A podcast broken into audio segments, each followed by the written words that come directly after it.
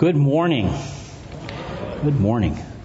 So we are in a bit of danger here this morning because I can ramble and I don't have a watch.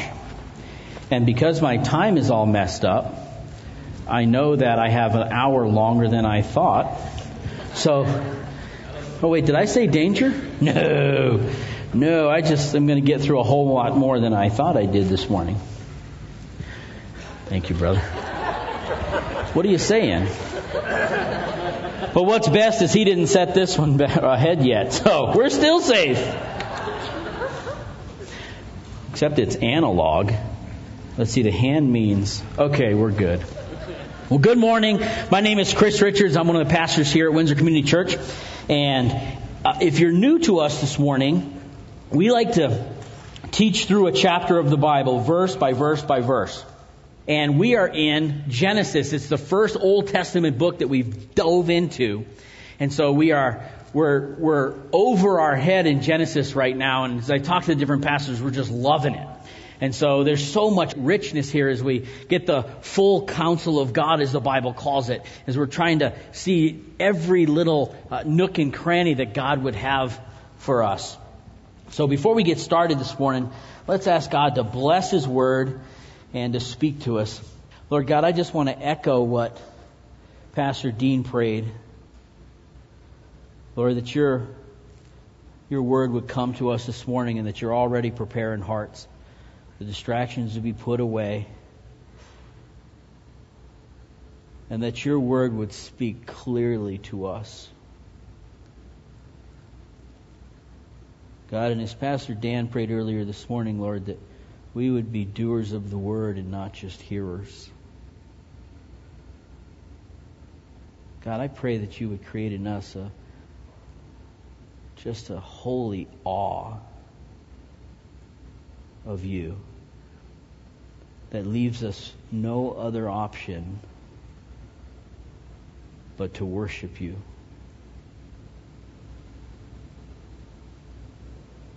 We pray this in Jesus' name. Amen. Amen. Well, I initially, uh, I have to get my footing a little bit in, in Genesis, and so I'm going to do that by kind of going over a little timeline. As I study through Genesis, I'm reminded that the book of Genesis hit the Israelites when they were in the desert. Okay? And so you hear this often that the Bible is written for us, but it isn't written to us. And so we have to make that cultural transition so we can fully understand what it is these words are meaning. And in Genesis, this is a real big deal because there is a very specific group of people that this book was written to. This group of people just spent 200 years in Egypt fully inundated by Egyptian and Mesopotamian culture, their gods, their beliefs, their customs, everything. They still had their heritage, but all of these outside influences have had a huge influence on these people. And when these people get the book of Genesis, as they're sitting in the desert, this is the framework for which they're going to interpret it. When these people hear about God creating the cosmos, about God creating the earth, about God creating the livestock and the plants and the peoples, the framework that they have to interpret that is Egypt. And so we kind of, in a way, almost have to kind of cross our legs and, and, and sit in the desert and listen to Moses tell the story about creation.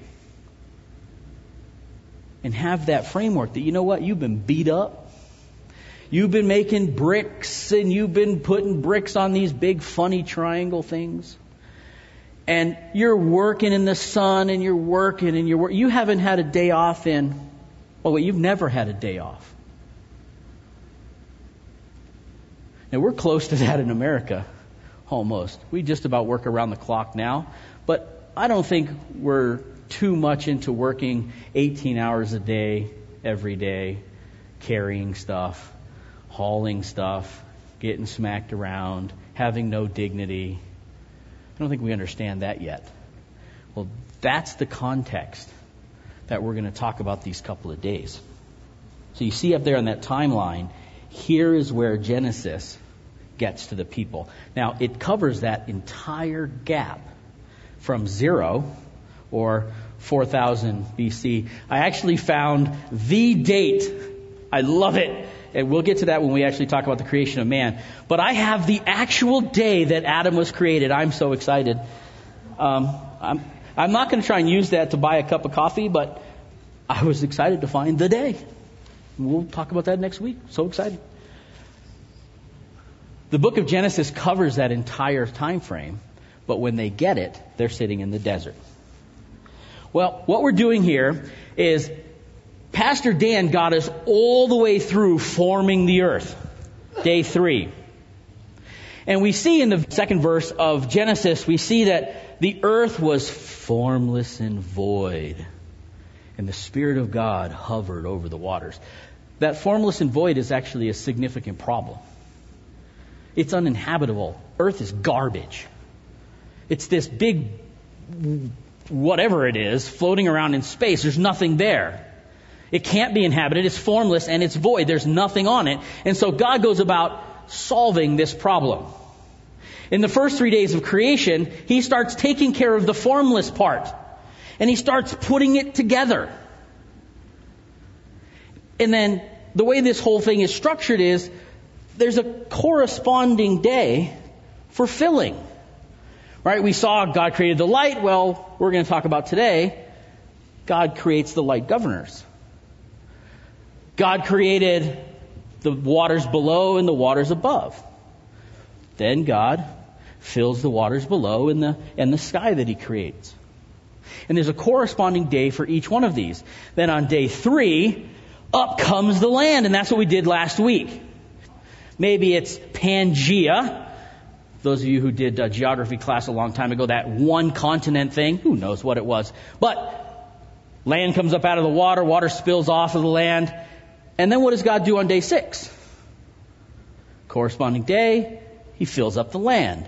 And so you see there's this going on in Genesis as he creates form and then fills it. And then fills it. He's answering these questions for these people that are sitting in the desert. So you have, oh, a couple million Hebrews, a little hungry, a little scared, a little wondering what's going on, and God answers these two very basic questions for them. Who are you? And who am I? Right? These Hebrews saw as they're walking up to the Red Sea, even before then, in Egypt, they have all of these plagues where God single-handedly dismantles all the gods of Egypt. When we get to Exodus, maybe someday we'll see that. But God just single-handedly dismantles all the Egyptian gods right in front of them and says, I'm the guy.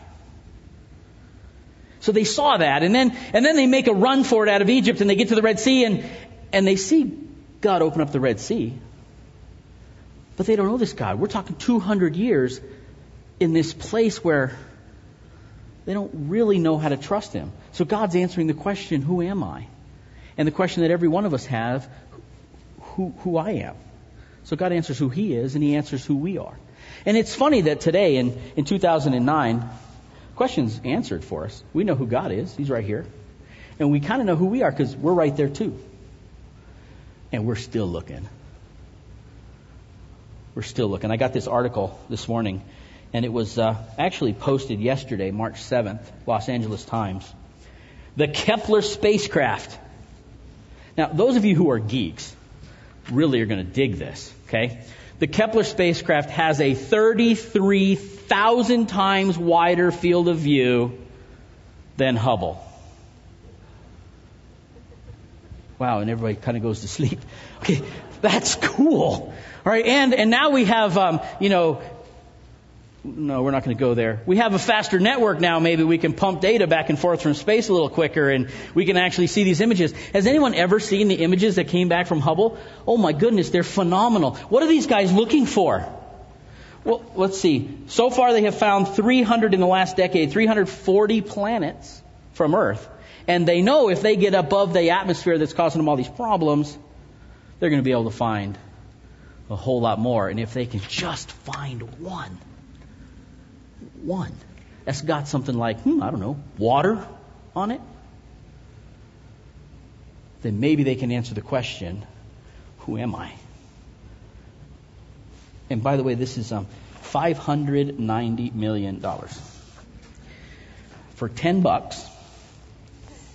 Okay. You know, I'm not going to go there. Okay, I'm a geek too, and, and there is a lot of really cool science that goes on and they're and they're putting these spacecrafts together, and it pushes our technology further and further, and it's a great thing. Great thing. So I'm not bad mouthing them at all, but I can save them some money to answer the question anyway that they're looking for. So, day three, what do we have? Last week we saw the land coming up out of the water. Now, this part is kind of neat to me because I'm thinking I've seen some movies where they try to make earthquakes happen on screen and and I'm a little scared. I went and saw The Perfect Storm. You ever see that movie where it's this huge tidal wave and the boat's trying to climb up the tidal wave and I'm sitting on the edge of the chair just kind of, oh, I can't go to movies. Arachnophobia was no good either. It's, I just get real tense watching these movies. Well, I'm sitting here trying to think through day three from a natural perspective. We have, I don't know, a mile of water and I'm sure you engineers can calculate what the pressure ratio is down there at the bottom. Um, it's a lot. And then the land, either, either the deep gives away and water just rushes off the land, or the land somehow rises up. But could you imagine sitting, well, not there, but sitting, I'm not sure where you could sit, but that's got to be one catastrophic event. I mean, the entire tectonic plates are shifting and water's going everywhere. This is no mamby-pamby God here. He's moving the entire earth around and getting it ready for dry land. And that's exactly what appears because what we're going to need to start today isn't some mucky, goopy, salt infiltrated ground that can't produce life. Oh no, no, no. Day three has two parts to it. It's the first day that has two parts to it. It has land being formed, but it also has God creating vegetation. Any biologists in here that don't like that? Salt water and vegetation that we eat don't go well together. Especially after all the energy that's released from the ground, all the volcanoes. You can just imagine it. There's, there's no way plants could grow in day three. So we can give up the message now, or we're going to have to make some adjustments. We're going to have to make some adjustments. So what we'll have to do is maybe day three really was like 10 million years. Now, we've already agreed that we're not going to go there because we're all kind of convinced that the word yom really seems like a 24 hour day in a pretty big way. And then the other problem with that is that, that verse at the very beginning of Genesis, this is the one that really messes us all up. In the beginning, God. You know, as cool as it is to think about how powerful and how much motion and catastrophic events must have taken place to move those tectonic plates, you know, none of that really had to happen. God said, let's have some dry ground. Boom! There's the dry ground. God said, let's gather those waters off. And guess what happened? Move! They just gathered. It, we don't need natural processes here. And as we go through Genesis, there is a danger, danger, because every one of us live in the West. Every one of us are highly intelligent and highly educated. All of us are wannabe scientists, even if we aren't wannabe scientists, we still want to be scientists because they're so smart. And there's a danger here that we don't try to give way to it has to have scientific explanation in order for those tectonic plates to come together and that Pangea to form and start moving around. God simply said, let it happen. And the Bible says, it was so. And it was so means it was made permanent. It happened. Now, I say that on one side, but I want you to know my heart is I, really am highly interested in, in how science goes and exposes the hand of God. The different things that God has done over the past centuries and, and, and how He's worked because it's fascinating to see the order that God has put in our universe. It's fascinating. But we don't need it to get dry ground.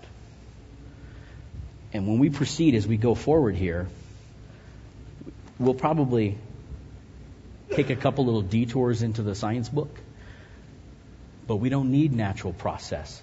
When God says let it happen, God says let it happen, and it happens. A couple of things that God is continuing to do before we get to the veggies. Just like with the plagues in Egypt, you're going to see through the days of creation as God makes himself known again to the Israelites he is going to just start picking the arms off of the gods of Egypt. All the cultural gods in Mesopotamia, all these things that they've learned, God is going to create, and he, Moses is going to tell them very specific information to say, I got this one under control too. Boom, pull arm off that guy. He's going to just, he's going to mute all the gods from Egypt and say, you can trust me. Okay? And so the same thing happened there in day three. And you guys went through day three last week. Um, one little thing there is we're going to run into this in further days. When the Bible says, and he named it, we'll see that in a couple of places. In ancient culture, when they say he named it, it means he's taking sovereignty over it. When I name my child, I'm taking sovereignty over him. When Adam was given the responsibility to name all the animals, God is saying, Go and subdue the earth. He's giving him sovereignty over these animals. And so when it says here that God named the ocean, he's telling the Israelites, you know that, that God, what was his name that did the ocean thing? Nun, it was actually a goddess. Okay? No, no. I take sovereignty over that too. Okay? And so we're going to see that in a couple of places here. So day three, the second half of day three now, we get veggies. It's very interesting that in day three, let's go ahead and read that second half of, of day three. Starting in verse 11, Genesis 1, starting in verse 11. And God said, there's that key pronouncement. Let the earth sprout vegetation, plants yielding seed and fruit trees bearing fruit in which is their seed. Each Catch this phrase, according to their own kinds. And it was so. The earth brought forth vegetation, plants yielding seed according to their own kinds, and trees bearing fruit in which is their seed, each according to its own kind. And God saw that it was good, and there was evening, and there was morning on the third day. God said, let the earth sprout vegetation. I love how simple that is. Let's see. And God said, in, in just a sentence, what do we have? Right now, if we think we have, we have land, dry land, we have, we have water up here, we have water down here, and now all of a sudden we have an oxygen factory. Right? We're not going to spend a lot of time here, but, but we know how photosynthesis works, right? Did you know there's something a plant can do that you can't do? It can take, it's a great solar deal. It can take some sunlight. It can take some nutrients out of the ground. And it can produce sugar. So everything on the planet can eat. In this sentence, and God said, let the earth vegetate. And that, that phrase really means let the vegetation vegetate. It's just perpetual. It's just going to keep going. Let the vegetation vegetate. As it comes up, it has seed, it's going to vegetate some more. And those seeds are going to float over and, and they're going to land and they're going to vegetate some more. And then they're going to start seeing the sunshine here in another day, and they're going to start photosynthesis going, and they're going to start producing energy. All of this happens in a sentence. That's beautiful. What does God tell us about himself there? Because it isn't just dandelions that he's making. Remember, these people are sitting in the desert. They're wondering a lot of things like, hmm, at least I had dinner when I was in Egypt. At least there was wheat that I could grind up and make tortillas. At least I had things when I was there and I could eat. And God tells them, hmm, I control the harvest. I created the plants. Day three, I said, let the ground sprout forth. I control that.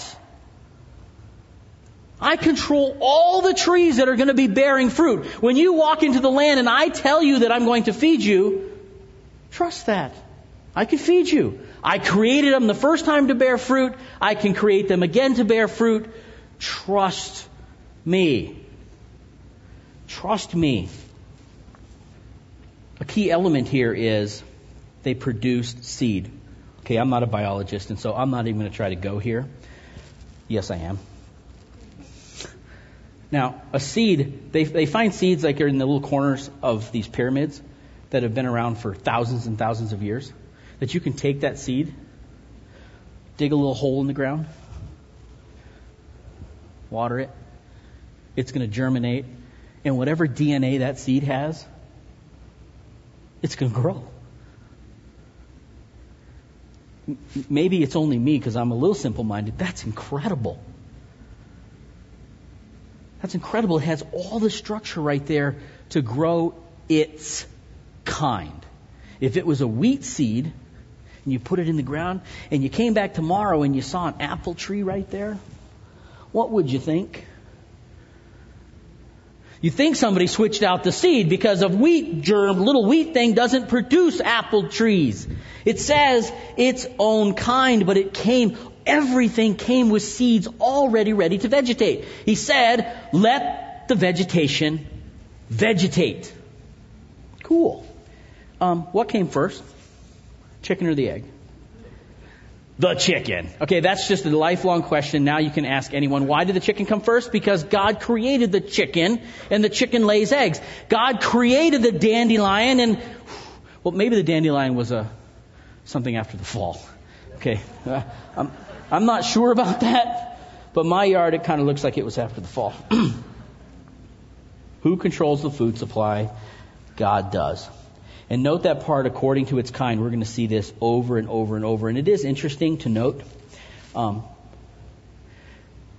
as we think about the flowers, there was a verse that came to me about um, Jesus saying, you know, even Solomon in all his splendor. This is New Testament now wasn't dressed like one of those little flowers out in the field. They're gorgeous. Oh, and those things are like gathered up and thrown into the furnace. They're here today and all beautiful. Tomorrow you just burn them up. Not even Solomon in all his splendor was that pretty. God's saying the same thing. He controls the food supply. We don't have to be anxious. We don't have to be anxious about what we wear. We don't have to be anxious about that. The flowers that He clothes today and thrown in the fire tomorrow, He created every one of them. You know, when I'm all done with this, as I went through this, there is a little emotional response here that you sit back and say, wow, God created such perfection and he did it with a certain environment in mind for me. And as I go through this, even though I'm sitting here saying it, I just think, wow. I'm, I'm, i see the flowers and I'm like, wow, and I'm, God takes care of me even more than that. Wow. Next day, day four. On day one, we have the light. On day four, we have the sun and the moon to govern the light in the day and the night. Oh, yeah. And we have that little phrase, and the stars. It's just thrown in there for good measure. And the stars. He puts out a very clear purpose as to what the sun and the moon are created for. Now, let's just go ahead and let it out. God created light at the beginning. And now we're four days into this creation thing. And now there's a sun. So in case you didn't put those two together, um, you should struggle with that. Sun is what we know naturally produces light on the earth. The idea that we didn't have a sun in day one should cause you grief. At least enough to sit back and say, okay, God, how did you do that? At least ask the question. Because then you get to dig into the character of God and God over and over and over in scripture, like Pastor Dan was saying, uses this allusion to light because humans need light. Without light, you can't see how beautiful you each are. You have to have light. Light is very important to us. But we get our light from the sun. Oh yeah, wait, yesterday, on the third day, we created plants, and there's still no sun. Now, I'm going to put out two little things, and these are for you to go chew on. Okay? There are two words that Genesis uses for making things. He uses the word that's translated create, bara, and I can't pronounce the other one. That's the only one I can pronounce because there's only four letters in it. Whenever you see in Genesis 1 the word create or created, that's the word. But then there's another word that's often used, and that's translated, he made it. Other translations might say fashioned it, formed, even worked on. Okay? And so, I'm going to just spit this one out for you to chew on.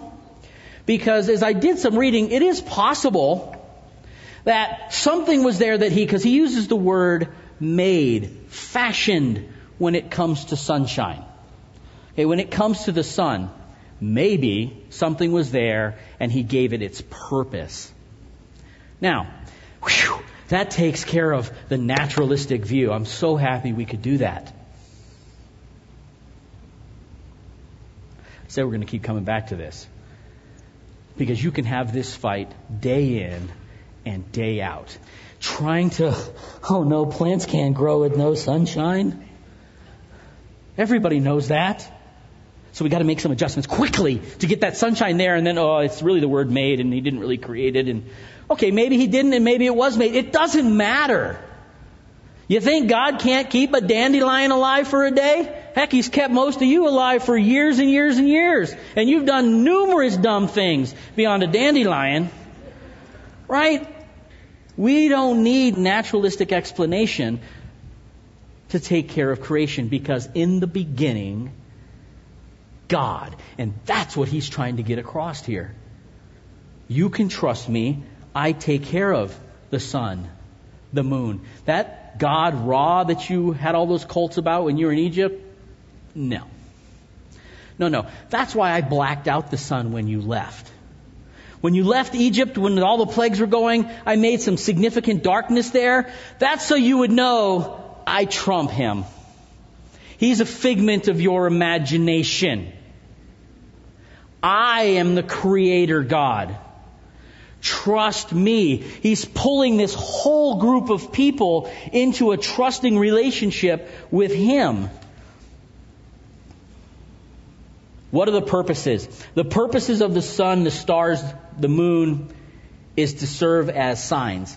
Separate the day from the night, serve as signs. Signs is a kind of odd word there. We're going to come back to that. And then seasons, days and years. The signs thing we have to be a little careful of. Because the Bible tells us, beyond a shadow of a doubt, astrology is occultic. Trying to tell the future by the stars is an occultic practice. Don't do it. I think I said that just as firm. Uh, that's what the Bible teaches. And so to say that we're going to look at the stars as signs, what does that mean? Well, he fulfills that when he says signs for seasons. He tells us immediately what it's for. But there is a break, there is a little conjunction there. And so as I read that, I, I did struggle over because it says signs and. It doesn't connect them directly together. And so there's this word that's dangling out there by itself. And so I can't tell you that I don't struggle with that word signs. What is it supposed to mean? And, and so some of the things that I read through, you know, for years and years and years, eons, we've used the stars to navigate. Right? And, and we love the stars because the stars are like a transcendent clock. Tick, tock, tick. We know they move just right. And so you look up, you know what day it is.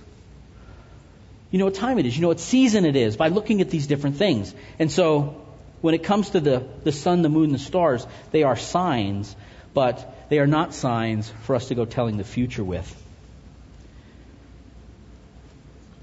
Let's go to the stars because in 16b he just throws this little hiccup in there that says, and the stars.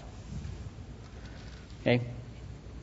You know that one of the first things God had to do when he created Adam is he said, Adam, come out here, you got to see this.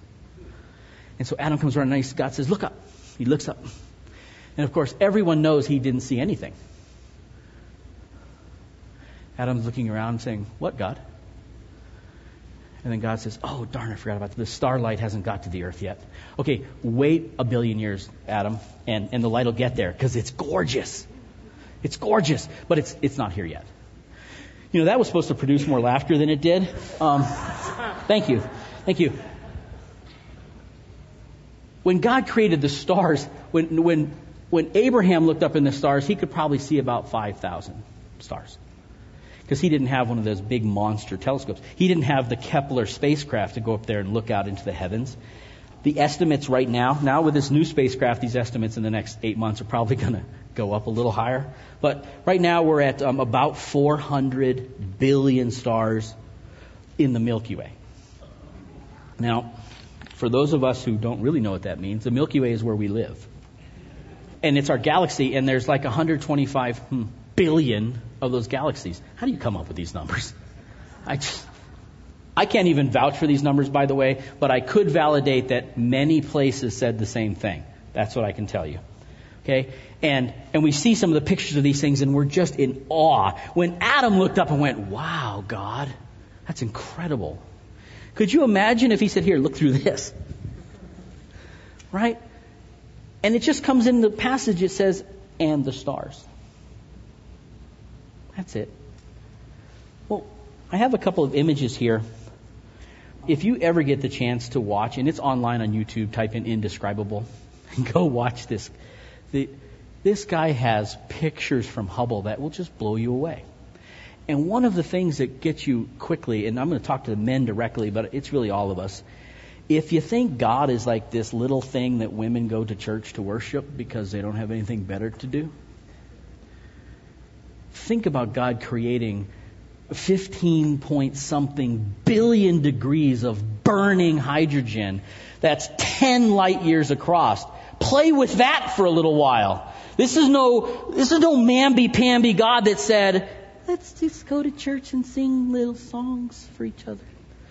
This is God who created this universe. We had the discussion in, in uh, youth group this morning and said, if why in the world would God create such a big universe if it's just for us? what a great question. Because it's silly. We could we could survive on a donut. We don't need this universe. But if the universe really is meant to display the glory of God, wow, that's what it does. And I don't think we've seen the end of it yet. We're going to, 33,000 times the size of Hubble, we're going to see some more stars. God was not messing around when He put these stars into orbit. And you know, this is an interesting thing we have in Isaiah 40. God says, I call each one of them out by number. And he says it for the same reason he was talking about the grass. He says, I call them each out by number. Do you think I'll forget you? That's the God we serve. The God that clothes the field. The God that calls each of the stars out. Um, I don't know what 125 billion times 400 billion is. Oh, we have a small galaxy. If somebody could do that math and give me the number of stars by the end of the service, that'd be good. This is a lot of stars that he calls out by number. And he says, You know what? I'm not going to forget you. I'm not going to forget you. I am sovereign. Oh, that's beautiful. A couple of pictures here. Next slide, please. you can go online. If you just type in Hubble images, these are fantastic. They're just fantastic. There's the sun right there, the outer core. Eh, it's only 11,000 degrees Fahrenheit. You could cook water on it pretty quickly. Next image. Now, this picture has undone me. And let's just sit there for a minute. Because it looks like even, even when they were going through the slides, they said, Did you know you have a slide with nothing on it? and I said, I bet I know which one that one is. Because this picture right here is incredible to me. Because go to the next slide. Right there is us. There is a little dot that if you if you go online and download this image, that is Earth. Now just put this in perspective for a minute. The God that just flung all these hundreds of billions of galaxies out into the expanse died for you, and you're not even on the front side of that dot. You're on the back side of that dot. Okay? You can't even see yourself in there. And as you look at, as I look at this picture, the first thing that comes to my mind is there is no way, no way that I could ever know that God. No way. It's not even possible. It, I am so small and so insignificant, and the universe is so big. I can't possibly know that God unless He told me about Himself. That's the only possible way. And so as I look at that picture, I just go, wow, thank you, God. Because you made this entire creation partly for me to show your glory and to have a relationship with me. Okay, that does not fit in here. And when you get done with a thought that doesn't fit in your head, the only response to that is worship. It's the only response. When, when you get to that and know how insignificant you really are, and then this God actually came to you, and after the fall, which we'll get to, restored that relationship so he could have a relationship with us, it's all about worship. You got nothing else. Blessed are those that are poor in spirit. That ought to be pretty simple right now. That ought to be pretty simple. Okay, let's move on day five. Uh, if you want to see that image online, type in pale blue dot. That's what that picture is called. And it'll come up with a thousand versions of it. Day five. Well, now it's time to fill up the waters beneath and the sky that God created on day two. Okay? Day two, he gathered the waters, he created the sky, and now it's time to fill them up with stuff. Different thing now. He fills them up with living creatures. And it's cool the word that he uses when he says, let the oceans swarm with swarming things. We had vegetation vegetate. Now we have let the water swarm. We're moving now with swarmy things. And so at this point, we have things that now can propel themselves, things that can move, things that are perpetually moving on the earth. And we get that piece that says, He blessed them and said, Be fruitful and multiply and fill it up problem is getting close to being solved. What was the problem? The problem was that this earth was formless and void, and the Spirit of God hovered over the waters. Formless and void, well, we have form, and now we're filling it up. Be fruitful and multiply and fill it. That's what it says. And so the birds and the fish. Now we have an issue here again. He uses a specific word here. I'm going to try and pronounce it. Forgive me if it's wrong. Tannin. T-A-N-N-I-N. This is a Hebrew word for sea monsters. The sea serpents. Dragons, it's used later on. This word means some big, ugly sea monster, people eating beast. And he purposely uses this word because God had no problem subduing the deep. He created everything in it. Now, why is that a problem? As these guys came out of Egypt, what was in the ocean? deities, things that created things, gods, goddesses, all of these things, and there's always a struggle. There's always a struggle between chaos and order, and the boundary of that chaos and order struggle lands on the beach. All the time.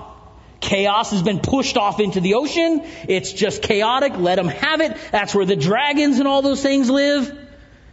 The land is where there's order and we can put our crops because the other gods watch out over us there. God says, no, no, there's no struggle.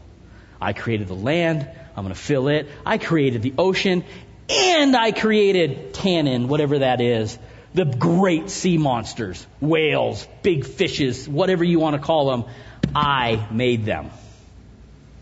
And so again, he's diffusing all of that cultural stuff that they got out of Egypt. Be fruitful and multiply and fill the earth. And day six. Now, we're going to stop halfway through day six because something kind of special happens in the second half of this day. It's a birthday. And we know that all of this creation is being put together for a climactic event and that's the creation of man. And so next week we're going to spend a significant time looking at what that looks like in all of chapter 2 and the details. But day 6. Again, he created dry land on day 3 with vegetation, and now it's time to fill it. So, God creates the beasts of the field and man. Now, he divides the beasts of the field into three categories. There's three categories. It's the livestock, it's the little creepy things that run along the ground, and it's the bigger beasts, the bigger mammals, the bigger animals. Oh, the the dinosaurs. It's too bad there's no kids in here because they would have screamed when I said that. Okay. That's where the dinosaurs were, right there, the big creepy things that ran around. Yeah, I got those too. I created all of them. This is day six. And we see this four times. It's almost like God knew that 2009 was coming and we were going to do our best scientifically to work him out of a job. And he says four times in this passage alone, according to their kind. According to their kind. You don't put a fungus and an elephant together and come out with a giraffe. It doesn't work that way because God planned it ahead of time that they reproduce according to their kind. And so we have to go find another planet that has water. Very important. So that we have something to say about the creation of life we also have to find this very important thing. There ought to be billions of them everywhere, but we got to find this thing that we call the missing link. We got to find it. He's got to be there. In fact, he should be everywhere because a lot of them have to come about so that one of them makes it. So there ought to be, these guys ought to be in the ground everywhere. We just haven't dug far enough. But in order, I say that kind of tongue in cheek, I respect these guys that sit out in the hot sun and dig and dig and dig because every time they dig, more of God's glory just pops out of the ground, right? It's just, it's beautiful. And so you, they do a lot of hard work there. I have to be careful how much I joke about that. But in the end, we've got to find him because this right here has to be wrong, the according to kind, because if things only reproduce according to a kind, you can't go from a single cell to a platypus. Well, maybe to a platypus, but you can't go from a single cell to something that doesn't look so goofy. Okay? You can't do that because God says it here over and over and over. It is almost like He knew that this time was coming when we were going to try and work Him out of a job by saying things have evolved. And let's conclude here. We're going to get into the creation of man next week. But as I thought through this piece, there's something special about creation. And that is, and this stands, not anymore, the theory has changed, but there was a time when we believed matter was eternal. What that means is, once a rock, always a rock. Matter was always here. It was here in eternity past, and it will be here in eternity future. That's not the case anymore. We don't think that. But the Bible tells us that all of this that God has created is one day going to roll up and go away. I have a couple of passages there, and I'm going to end by reading one specifically. But Isaiah 40, verse 8 the grass withers, the flower fades. What's eternal? But the Word of God stands forever. Grasses are going to be gone. You don't think that was the whole creation? Watch this. Hebrews 1. You, Lord, laid the foundations of the earth in the beginning, and the heavens are the work of your hands. They will perish, but you remain. They will all wear out like a garment, like a robe. They will roll up like a garment. They'll be changed, but you remain the same, and your years will have no end. Just picture that for a minute. This, however many trillions of light years that go across, I have a feeling that's not going to be done by natural processes. Second Peter, but with the same word, the heavens and the earth that now exist are stored up for fire. And it goes on to say every element will just melt in the heat. But 15.5 million degrees, I believe it. And let's read this one other thing. Because this is going to be a piece that isn't natural either. Revelation 21. Then I saw a new heaven and a new earth. For the first heaven and the first earth had passed away, and the sea was no more. And I saw a holy city, a new Jerusalem, coming down from the heavens. I bet this is not natural process either. Coming down from heaven from God, prepared as a bride adorned for her husband. And I heard a loud voice from the throne saying, Behold, the dwelling place of God is with man. He will dwell with them, and they will be his people. And God himself will be their God. He will wipe away every tear from their eyes. Death shall be no more, neither shall be mourning, nor crying, nor pain anymore, for the former things have passed away this incredible universe that God has created to display His glory and to create us and put us in there so we could have a relationship with Him is one day going to roll up. And He's going to create another one for us. That gives me, that's hope there. That makes a guy happy. That we can wait on that. But the world is stored, as Peter says, for wrath. There's a passage that we were thinking of this morning that says, What does it do a man if he gains the whole world? Let me change that a little. What does it gain a man if he gets the whole universe but loses his soul? In the end, you are eternally separated from the very God who created it all. What star are you going to play on? You got nothing. All the things that we chase, God says, I got that. I got it under control. I created it. Let's pray. Worship team, if you can come up. Lord God, I would just pray that, that your words would create in us a desire to worship you. And God, as we respond to you right now in song, Lord, would you just lift our hearts? Would our worship to you be a fragrant offering. God, that we could just focus on, on everything that you've done, done for us, and everything you've done to just share your glory with us, to, to show us who you are. Thank you for showing us who you are, and thank you for bringing Jesus to us, that we really can have that, that relationship with you. We love you. Pray this in Jesus' name. Amen.